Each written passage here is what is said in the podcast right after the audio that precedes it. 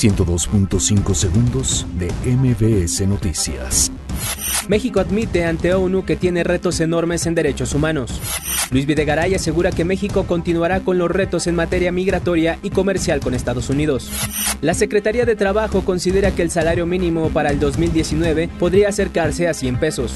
COFESE investiga posibles prácticas monopólicas en el mercado de fichajes del fútbol mexicano.